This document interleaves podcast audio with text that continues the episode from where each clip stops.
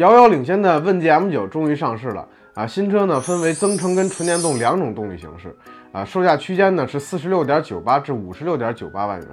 啊。新车作为这个有华为技术加持的车型啊，在科技跟智能化方面呢，自然是其最大的亮点。呃，新车搭载了这个鸿蒙座舱系统，用户呢可以将这个平板呢吸附在这个座椅后背上，此时呢全车就有十个屏幕了啊，能让这个车内的每一位乘客呢都能享受到科技带来的快乐。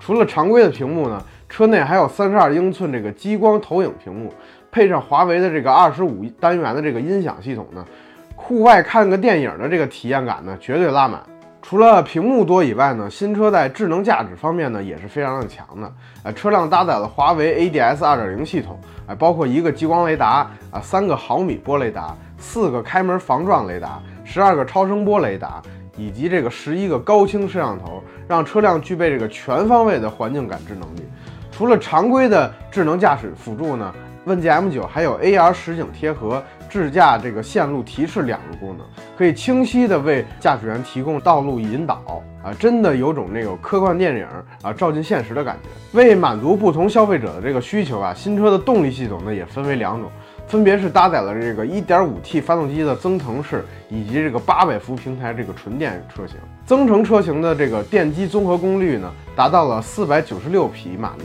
啊，零百加速呢4.9秒。WLTC 的这个工况下的纯电续航呢为一百九十公里，满油满电的这个续航呢超过了一千二百公里，而纯电车型的性能呢则要更强一些，哎，电机的综合功率呢是五百三十匹马力啊，零百加速呢是四点三秒，纯电续航呢是六百三十公里。那么关于四款车型应该怎么选择呢？猫爸觉得，首先你应该判断你买什么动力形式的车型，如果你只能买纯电版本呢，那就别琢磨了。踏踏实实的买纯电车型就完了。如果你可以买这个增程的用户呢，那我强烈建议您还是买这个增程，毕竟可油可电呢，使用起来也方便。如果想续航长一点呢，那就加两万块钱换成这个五十二千瓦时的电池，续航呢就能多五十公里。而关于 Max 跟 Ultra 两个配置车型应该怎么选择呢？我觉得如果预算充足，且对于这个科技比较在意的这个用户呢，可以直接买 Ultra 这个车型，啊，多出了智慧投影大灯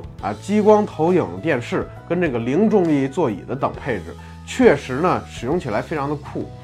而如果想省点钱呢，那就买 Max 也绝对够用，啊，各项配置呢也非常的丰富，省下这个六万块钱干点啥不好呢？您说是不是？好了，您对于这个问界 M9 有啥想说的呢？欢迎评论区留言，咱们继续讨论。